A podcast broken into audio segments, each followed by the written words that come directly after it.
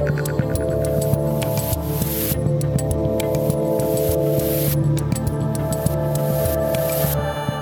right, I'm Dave Rubin. This is the Rubin Report. We are live, streaming now on rumble.com, YouTube, and Blaze TV. And I do realize that we are a few minutes late today, but when Al Gore, the great Al Gore, the magnificent Al Gore, when he developed the internet using a series of tubes that he personally put together, he didn't do it exactly perfectly. And we had a little audio thing, but I think we worked it out. And we got a great show for you. It is Friday, so it is Roundtable Extravaganza time.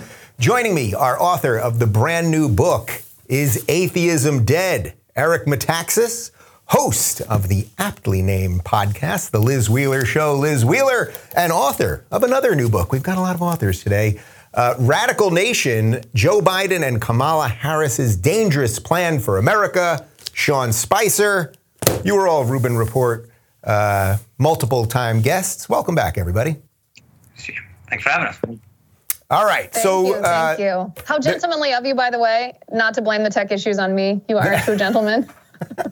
I don't know exactly what happened there, but I think it all worked itself out. No need, no need to blame anybody. All right. So there's a lot to get to this week. Uh, obviously, you know this sort of odd slow motion revolution we're in continues. Uh, so we're going to hit a, on all of that. I want to start though. I saw this incredible thing on uh, this compilation of CNN headlines. I saw this. I believe it was on originally the Being a Libertarian Instagram page. Uh, Connor, can we pull this image up? This is just a spectacular compilation of just sort of the, the nonsense that we have seen endlessly. I'm going to read these headlines to you quick, and this is in chronological order, all from CNN over, you know, basically the last, you know, 10 months or so. Single Pfizer vaccine shot provides strong protection for those who've had COVID-19, UK studies suggest. People vaccinated against COVID 19 can go without masks indoors and outdoors, CDC says. CDC updates guidance, recommends vaccinated people wear masks indoors in certain areas. Vaccine protection against COVID-19 wanes over time, especially for older people, CDC says. Johnson & Johnson vaccine recipients should get their second dose as soon as it's possible, uh, experts say. Three, day, three doses of COVID-19 vaccine are likely needed for full protection, Fauci says. Immunocompromised may need a fourth COVID 19 shot, CDC says. Why vaccinated people dying from COVID 19 doesn't mean the vaccines are ineffective. This is just a small sampling of the crazy, conflicting nonsense we have been spoon fed by mainstream media. Uh, Sean, I will start with you on this one. As a man that worked for the previous administration, as a guy with the TV show, and someone that tries to communicate some level of truth to people, I'm starting to think we can't trust CNN. What do you think? Well, first, I just got to say I'm glad that we're doing this on Rumble because on YouTube, after everything that you just said, they, they, they would have shut this down. You are not allowed to question Lord Fauci. You know better than that. Um, look, the level of confusion and hypocrisy, double standards, changing scenarios uh, is continues to be a problem, and they wonder why uh, when they make these mandates that people are confused and and frankly don't trust the government. Eric, do you trust the government or mainstream media more? Which government? let's, um, let's start with the United States government. How about that? Listen, we, you want to talk about a teaching moment? We have been spoiled to death in America. We've had uh, really generally trustworthy institutions. You cannot have self government, uh, a republic, unless you have a people that trusts the institutions, generally speaking. That has unraveled uh, at the speed of light uh, in the last few years, but it's very healthy because it's helping us as Americans understand that, first of all, we do have to think for ourselves. Second of all, uh, we have to know that when corruption sets in, when institutions, whether it's journalists, whether it's the the, the medical universe, uh, whether it's the government, w- when they begin giving you confusing information, you understand they're simply trying to manipulate you. They're saying, let's throw truth out the window uh, and let's use fear and pseudo facts to manipulate people. That leads to Marxism. And we're in a moment in America, most of us never thought that we could get here, but we're seeing it with our own eyes. If they did it a little slower, they might get away with it. But I think they have woken up the sleeping giant that is we the people. So I find this actually an exciting time, not just a strange, horrifying time, but an exciting and hopeful time. I like that answer because that's what I'm always trying to say to my audience. The worse it gets, it's like they're throwing everything at us right now, and, and people are waking up because of it. Liz, is that your sense that people are finally? I mean, you can sort of tell last couple days in Virginia, the polls have changed because of critical race theory and just yelling that Youngkin's a racist and everything. Do you sense that the average person finally might be waking up? Yeah, and I think it's it's because of one thing, and it's actually not because the left is being so incredibly radical. They've been radical for quite some time. It's just because they're being so open about it. Look, there's there's a difference between faith and trust trust is earned. And over the last year and a half, it's become very clear that the government has not earned our trust. We don't owe it to them like a God. We don't owe them to have faith in their actions or in their words or in their policies or in anything that they're doing. They have to earn that. And they've betrayed us time and time again. I mean, at the beginning of this pandemic, we were told lockdown for two weeks to stop the spread so that hospitals aren't overwhelmed. Now, what is it, 20 months later? We are at get your fourth shot, still wear a mask. And a new study in the Lancet says that you can still transmit COVID 19 and you should give this vaccine to your children, even though the FDA says that they don't know whether it's safe. They're not going to know whether it's safe until kids take it and we see what kind of reaction they have. Literally. None of that none of that should earn any of our trust whatsoever. And so it's it's prudent people. It's not just the left versus the right. It is the government versus the people right now because they have betrayed us before and they're restricting our rights doing it. Yeah, we covered it on my show yesterday. I mean, this this idea that the 17 person FDA board that one of the guys was caught on video. His name is Rubin, no relation. I can't find one other decent Rubin out there at the moment. Uh, but this guy, between Jennifer Rubin and this guy, but he literally said what what Liz just illustrated that we'll have to put it, we'll have to give it to the kids, and then we'll figure out what happens. That's how bananas this is. But, but, Eric, you know, bring. Yep. Eric, go ahead. You know, I was going to say this is like the Stamp Act. Uh, forgive me. I just I want to just say that this is like 1765, the Stamp Act. Uh, the the government of George III takes one step too far. The American citizens, uh, colonists, are outraged and it leads to what we like to call the American Revolution. What is happening right now is just like that. It's a number of of overreaches that are so astonishing that even your moderate American says, "Wait a second, we didn't sign up for this. I'm out." Sean, go ahead. I was just going to say, look, look, you know, we all have written books, and when you write a book, the title is important to convey what you wanted to. And I named the book Radical Nation for a reason. I didn't name it like kind of radical or somewhat progressive. Because to Liz's point, this idea that we're going to just tell people what, what to do and kind of hope that it works, but mandate that they do it, cancel out people who don't agree with it, get rid of first responder. I mean, I just don't know anything else to call it other than radical. The idea that we're spending $2 trillion and nobody's read a bill and no one thinks that that's insane. I don't understand. You, you look at Afghanistan, inflation um, the how we're dealing with COVID. Every single thing along this, it's not just one thing in isolation. All of these things are things that 10, 15 years ago, if you had given me one of them and said, You're not going to believe what's going to happen. Dave, I was in a movie that I filmed in 2019 called Army of the Dead. It came out just a little while ago. That was a, a science fiction movie about a, making forcing people to take a vaccine. And and, and and the funny thing about it was in August 2019 when Zack Snyder wrote the movie, that's how preposterous it was. The idea of forcing Americans that they had to take a vaccine or quarantine them in in a isolated area out in Nevada, which is what the movie's all about.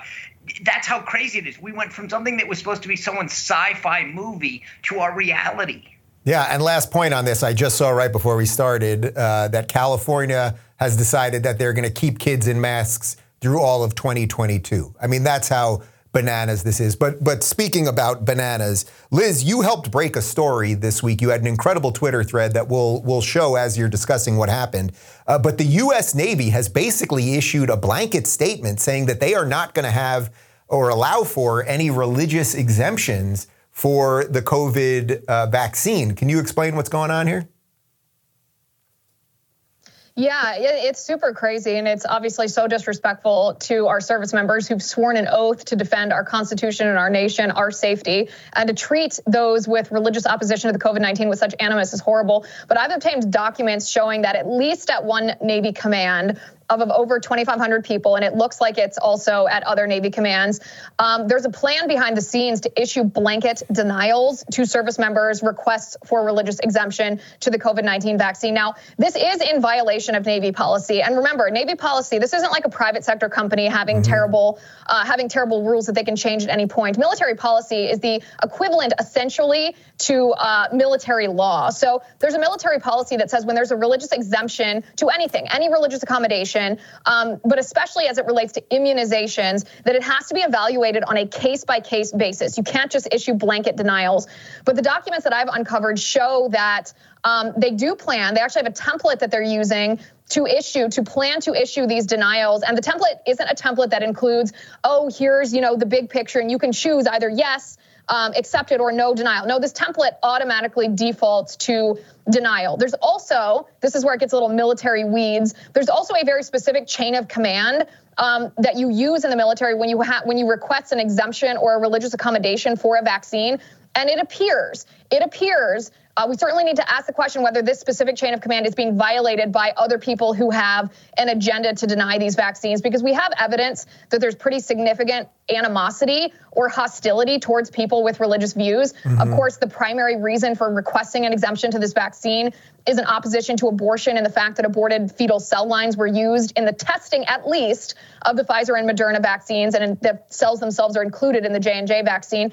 And there's uh, evidence of hostility behind the scenes towards uh, pro lifers in general and this viewpoint in general. So it certainly raises enough questions that should be, it should spark a congressional inquiry because service members are still allowed their religious freedom. In fact, the Supreme Court precedent here is that religious accommodations in the military should be granted when it's still possible to accomplish the goal of the military. And if it's not possible to accommodate them, then it should only be violated in the least restrictive means manner. And the burden is on the government to show that, and they are not rising to that burden here. Yeah, so this is truly extraordinary stuff. And I think it gets to Sean's point of like anything yeah. that we believed 10 years ago, you know, wouldn't be possible now is possible. Eric, I mean, this is sort of, in some ways, what your life's work has been about. You've written several books on religion. The newest book is Atheism Dead. I mean, are we sort of at the place where, a, where a, uh, an atheist secular society on steroids has now decided to not only really come for religious people, but anyone who won't bow to the orthodoxy? That's more important than the that's, religious part, I think.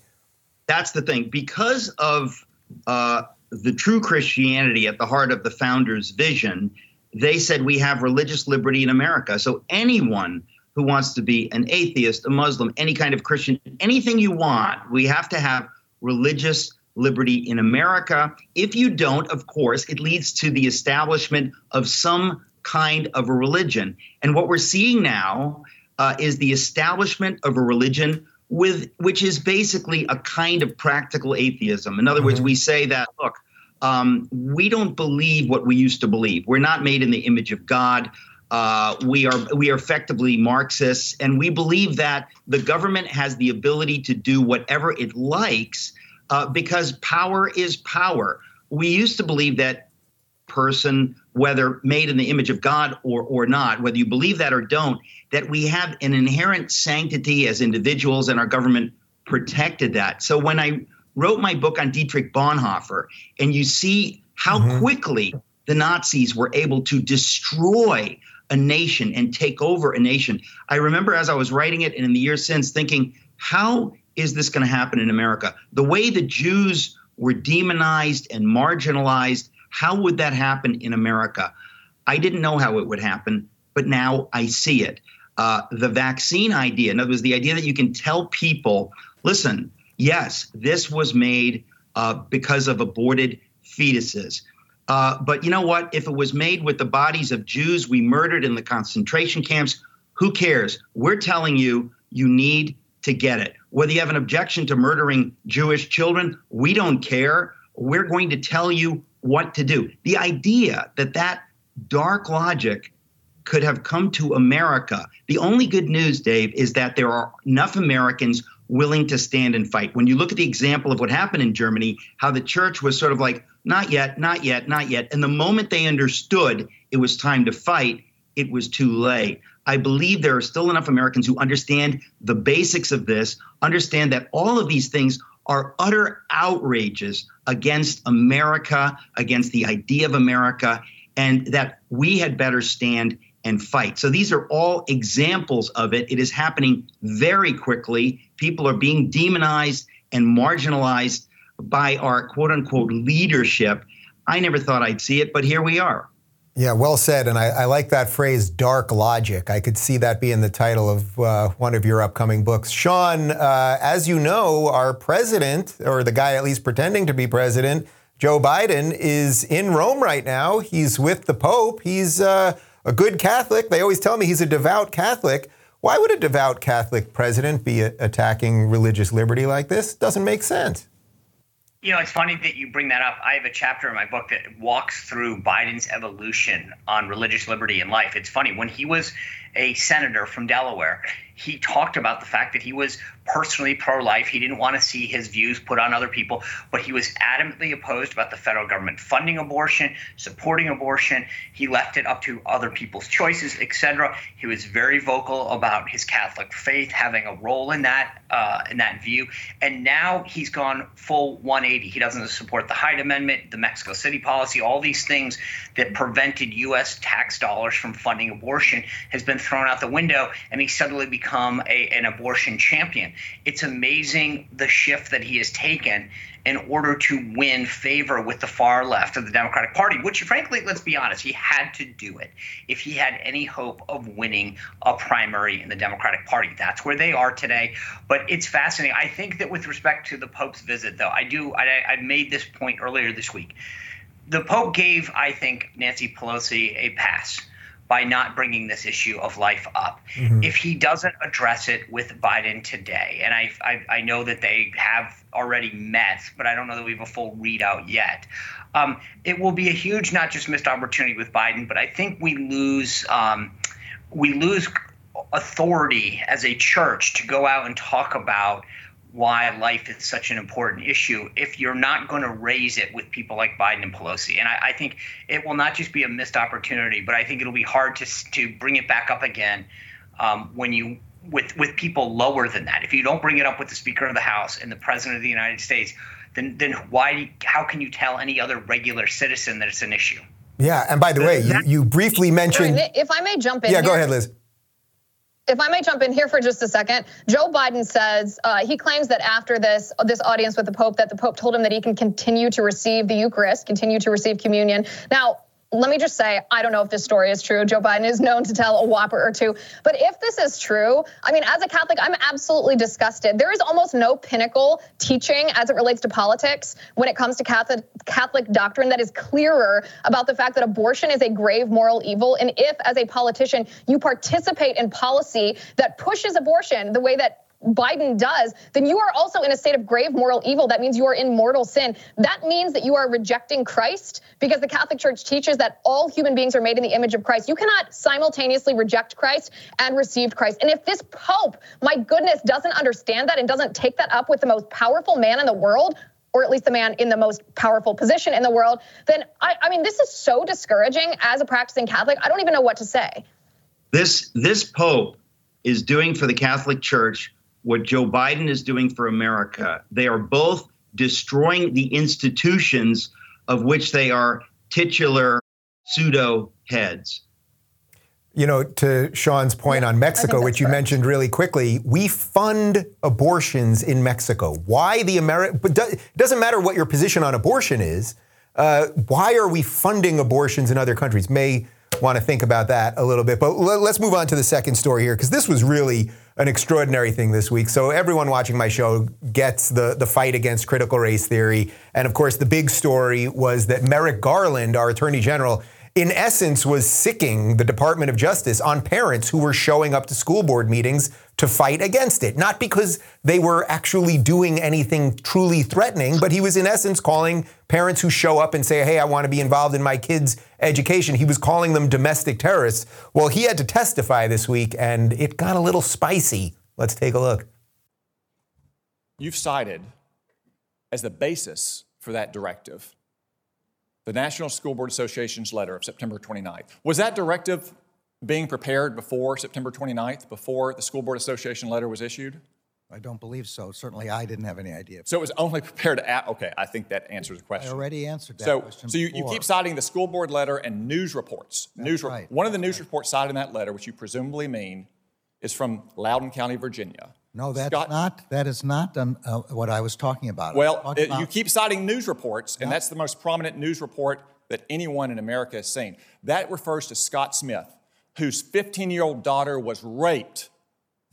She was raped in a bathroom by a boy wearing girls' clothes, and the Loudoun County School Board covered it up because it would have interfered with their transgendered policy during Pride Month. And that man, Scott Smith, because he went to a school board and tried to defend his daughter's rights, was condemned internationally. Do you apologize to Scott Smith and his 15 year old daughter, Judge? Senator, anyone whose uh, child was raped as, uh, is a, the most horrific crime I can imagine, and is certainly entitled and protected by the First Amendment to c- protest to their school board about that. But he was cited is- by the School Board Association That's fine, as a domestic not- terrorist, which we now know that letter and those reports were the basis for your. No, Thi- this no, is Senator, this is that's wrong. shameful, Judge. That's- this is shameful. This here, this testimony, your directive, your performance is shameful. Okay, That's not. cor- Thank God you are not on the Supreme Court. You That- should resign in disgrace, Judge. All right, so I think uh, actually we somehow lost Eric in the middle of that. We'll try to grab him back. But that that moment by Tom Cotton that right there at the end, it's like we have so many politicians who refuse to say anything true, and he just really dropped something true there. So just to, Sean, go ahead, go ahead. I, I, I felt like it was reminiscent of the when Mueller was testi- testifying how like ill prepared he was. I mean, I, I don't know if Garland's staff prepared him like looked at a newspaper did a google search about key issues because he looked flat-footed throughout the entire process. And i felt like uh, that as a someone who has staffed a lot of principals in the past that it was a real dis- either he doesn't know what's going on or his staff let him down or both. But the idea that he he seemed so ill prepared for this hearing and understanding the source materials that he had to have known were coming his way really was to me the big takeaway. Yeah. So, Liz, is this story just like the perfect example of almost everything? In essence, he got a one page letter that has since pretty much been retracted, saying that parents are domestic terrorists. He references that letter and then he says media reports are saying that parents are domestic terrorists. So, we're going to do something here at the, the Department of Justice. And of course, when I saw the story breaking and I saw CNN picking it up and MSNBC picking it up and everywhere else, I was like, something doesn't add up here. Like they've got one piece of paper. Next thing you know, the media is reporting on it. The fact that he even uses the media as if that is evidence of anything, doesn't it just tell you how, just what a perfect storm of nonsense this is? And by by the way, too, the woman who crafted that letter from the School Board Association, the National School Board Association, and Senate to uh, Merrick Garland, she now has a position in the Biden administration Yep. on um, on the Education Governing Board in the Biden administration. This is after she wrote that letter. So the Biden administration is not even pretending that this is an aberration or a mistake or an isolated incident. No, no, they're embracing this. This is why, Dave, this is why Youngkin is up by eight points, according to the latest Fox News poll mm-hmm. in Virginia, because it's no longer the left versus the right. This is the left versus parents everywhere. You don't have to be a Republican, a Republican or a conservative or anything close to understand that your daughter is at risk if men are allowed in, in the bathroom with her, that your child is at risk if they're going to be indoctrinated with ideology that teaches them that they're racist if they have white skin and oppressed if they have black skin. This is no longer a partisan fight. This is parents versus the left. And the left, instead of doing what they normally do and pretending that they don't embrace this radical view, they are actually doubling down. And it's causing parents to be like, well, then you don't represent me and we're going to vote for your opponent as they should.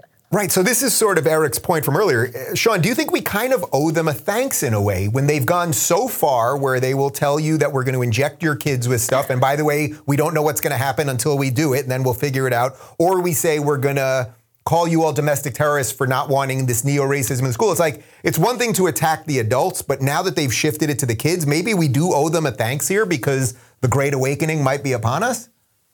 Yeah, I, I, agree. I think that's absolutely right. You think about how many people are now engaged in the political process that weren't otherwise, that are attending school board hearings, that are running for the school board.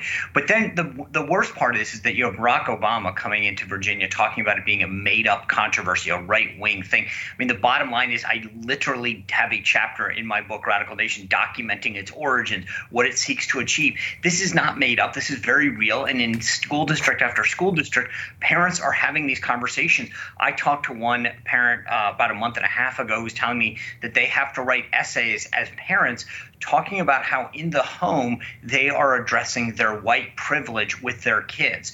And it's like the, the parents, and if they don't do it, and then I talk about one other example where there's a woman uh, who's actually Asian. She came out against some of the things that were going on in the school, and the group of parents that were supporting this called her employer, called the HR department, and said, We just wanted to alert you to some of her racist behavior outside of the workplace. In case anything comes up inside the workplace, mm-hmm. you know that it's a pattern. But these are the tactics that they are employing to get their, their way and to cancel and shout down everybody. Man, our work is cut out for us. But by the way, I would love yeah. if I if a teacher ever asked me to write a letter like that, I would be absolutely happy to send one back to the school telling them exactly what I think of white privilege. well, you, Liz, you sent out a tweet last night basically saying they are never going to inject my kids with this stuff. Simple as that. Absolutely not. No question. I mean, you honestly, I, I don't mean to be rude here. I don't know a nicer, more diplomatic way to say it. But if, as a parent, you give this vaccine to your five to 11 year old, when they admit, the FDA admits that they don't know what kind of risks or long term effects or short term effects, whether it's even safe, at the same time that we know that your child of that age is more likely to die if they contract the flu than if they contract COVID 19, then you're a bad parent.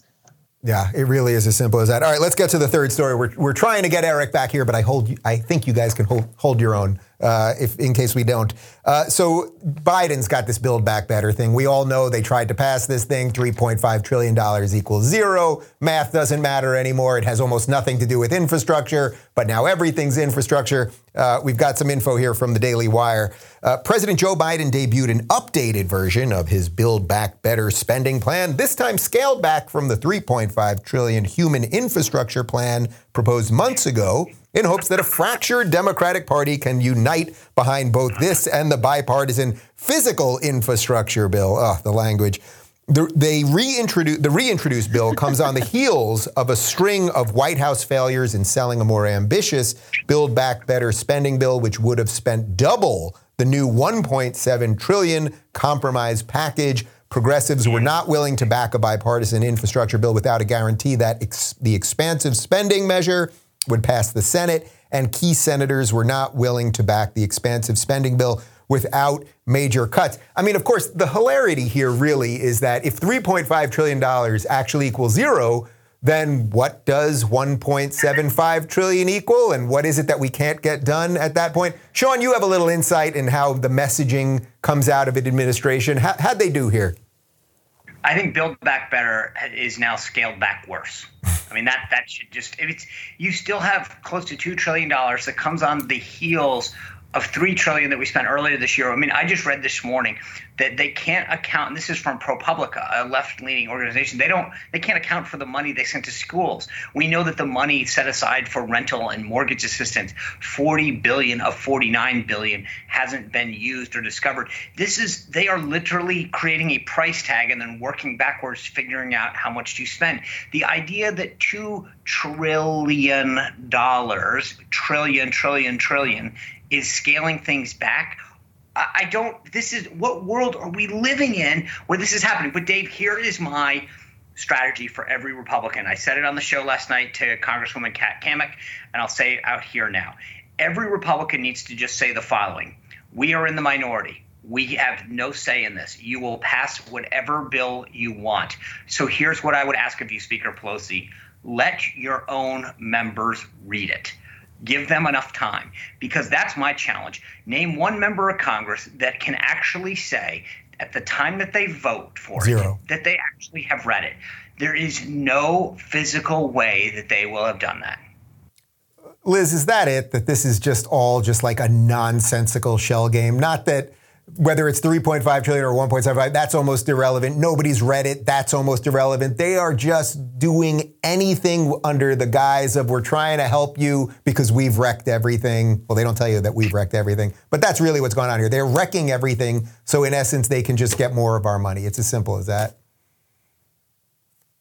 Yeah, I mean, I never thought I'd say this before, and I'll probably never say this again, but I really appreciate Congresswoman Alexandria Ocasio Cortez and Congresswoman Ilhan Omar and all of these progressives derailing this because the, the longer we can prevent this from being imposed on the American people, the better for us all. I mean, they're, they're using they're using this strategy that Dave, you and I, and several other conservative commentators identified a long time ago, where they take the idea of an emergency and they use this idea of emergency to instill fear in people. And then when people are crippled with fear and hysteria, they say, We'll be your saviors. We'll rescue you if only you let us have control. And a lot of people, yeah. in their fear, in this facing what they think is an emergency they hand over their rights and their freedoms and their and even some privileges and control and power and the government under joe biden and his radical administration sean is exactly right to name his book radical nation under this radical administration they are not going to stop trying to take our rights and our liberties and power and freedom until we say enough and stop letting them do it. And this this bill is just another example. I mean, it's rife with their agenda: climate change and abortion and taxes on the rich and crippling the economy and all kinds of stuff that hurt everyday Americans that will cause the price of goods to go up and our wages to go down, cause jobs to be scarcer, cause all kinds of ramifications that the liberal elite in Washington D.C. won't feel, but you and I will. Look, I want to say one quick thing that everyone needs to understand is crucial, and this is the point that I make in the book. Whether it's the spending, making DC a state, passing uh, or packing the court, letting uh, folks f- flow over illegally our southern border, federalizing elections. Every single thing is in pursuit of permanent political power. It all ties together. It's not about a policy. It's about how much money can we get out of the government to people to get them addicted. It's about voting rights. It's not it's it's about creating people who will keep them in power. It's about creating a state that will give them two democratic senators. Everything that the left is doing right now is in pursuit of permanent political power, and that is crucial to understanding everything that they do in their motives. Yeah, well said, Sean. On that right. note, it, on that note, guys. Wait, well, uh, we do have to wrap, unfortunately. But Sean, you are in LA right now at, at a hotel. I will not reveal your location so that your fans don't mob the hotel. But you normally you live in Florida, is that correct? No, I live in Virginia. You live in Virginia. I thought you were in Florida. I was going to have a really nice Florida ending to this thing because I'm going to see Liz over the next couple days at the National Conservatism Conference. I'm leaving tomorrow morning. I'll be in Florida, right, in Florida, for a week. I thought maybe we could have figured out some sort of Florida. I'm going down. I'll be down in a week. Down, so, so I, I, might. I may. Who knows? I'll be down there from the 4th of November to uh, the 9th, I think. Oh, all right. Well, I'll still be there for at least part of that. Uh, guys, I'm going to finish up without you, but I appreciate you picking up the heavy lift. We lost Eric. I don't know what happened. Maybe they maybe they got him. You know, they got Not to buy my book. That's what I was told. The agents. He said, "I want to go buy your book." the he agents did got on YouTube at the beginning, so you never know. Oh well, there you go. Thank God we're on Rumble. All right, guys, have a great weekend. I'm going to finish up without you, and Liz, I'll I'll see you tomorrow. You bet. All right, everybody. All right, a little uh, a little technical snafu today. Uh, we had a little something up front, and then we lost Eric somehow. The pipes. What can I tell you? The pipes. They're weird on this internet, which is why we are going to build a parallel internet, and that's why this week was was so huge. Uh, not only for me personally, but I really, really think this week. Uh, is going to be remembered for a long, long time because I think the Rumble acquisition of locals is just such a perfect uh, melding of companies that are trying to fight the big tech nonsense. Um, growth on both sites were, was spectacular this week. I'm really proud of what we've done. Uh, I want to give a shout out, by the way, to my co-founder of Locals, Asaf, who not only sold his first company this week, but became an American citizen this morning, this very morning. So, Asaf, I'm going to see you tomorrow, and uh, dinner is on me. Welcome to America, my friend. Uh, like, what a great American story that is. Like, you sell a company and become uh, a citizen the same week. Like, the American dream is still alive, and, and some of us just need to wake up to find it, right? Uh, on that note, I am heading to Florida tomorrow. If you guys are in the Florida area or if you can get there, I am speaking uh, at the National Conservatism Conference. Marco Rubio, Josh Hawley, Peter Thiel, uh, Liz Wheeler, Chris Rufo, Michael Knowles. Give me a couple other names. Who else do we got there? Everybody. Uh, Glenn Loury, it, uh, Ted Cruz. Like, it's just sort of everybody that I think is sort of interesting politically right now. And the people that are trying to figure out once we get through this progressive madness, what will America look like? And guess what? It's going to look pretty broad politically. And I think that can all fit under this sort of new conservatism umbrella. I really do. I'll probably be a little more on the libertarian side of it. There'll be a little more of a religious side of it. Like it, it can work, and we're going to really, that's what the whole purpose of the conference is. It's a four day conference to really churn through how do we take all of the things that we love about America, but then accept that we can't necessarily have everything we want, and there's going to be all sorts of people living here, and we don't want to jail them, even if they want to jail us. That's what the whole conference is going to be. Doug, Douglas Murray will be there. I'm giving a couple talks. I'm opening the conference tomorrow. Uh, no, not tomorrow. I'm opening the conference on uh, Sunday, and then I have a solo talk. I'm doing something with Douglas and Yoram Hazony and uh, Sohrab Ahmari. So it's just going to be a great conference. If you can get to Orlando, uh, please do join us. We'll be taping some shows there. Locals is sponsoring the event. And then I'm spending a couple extra days in Florida. I have my reasons, okay? I've said enough. Have a good weekend, everybody, and we'll see you on Monday. Thanks for tuning in, everybody. Be sure to subscribe and rate this podcast. And don't forget, you can watch my direct messages live on Blaze TV and YouTube every weekday at 11 a.m. Pacific, 2 p.m. Eastern. And of course, if you want to connect with me personally and get early access to my sit down interviews, join RubinReport.locals.com.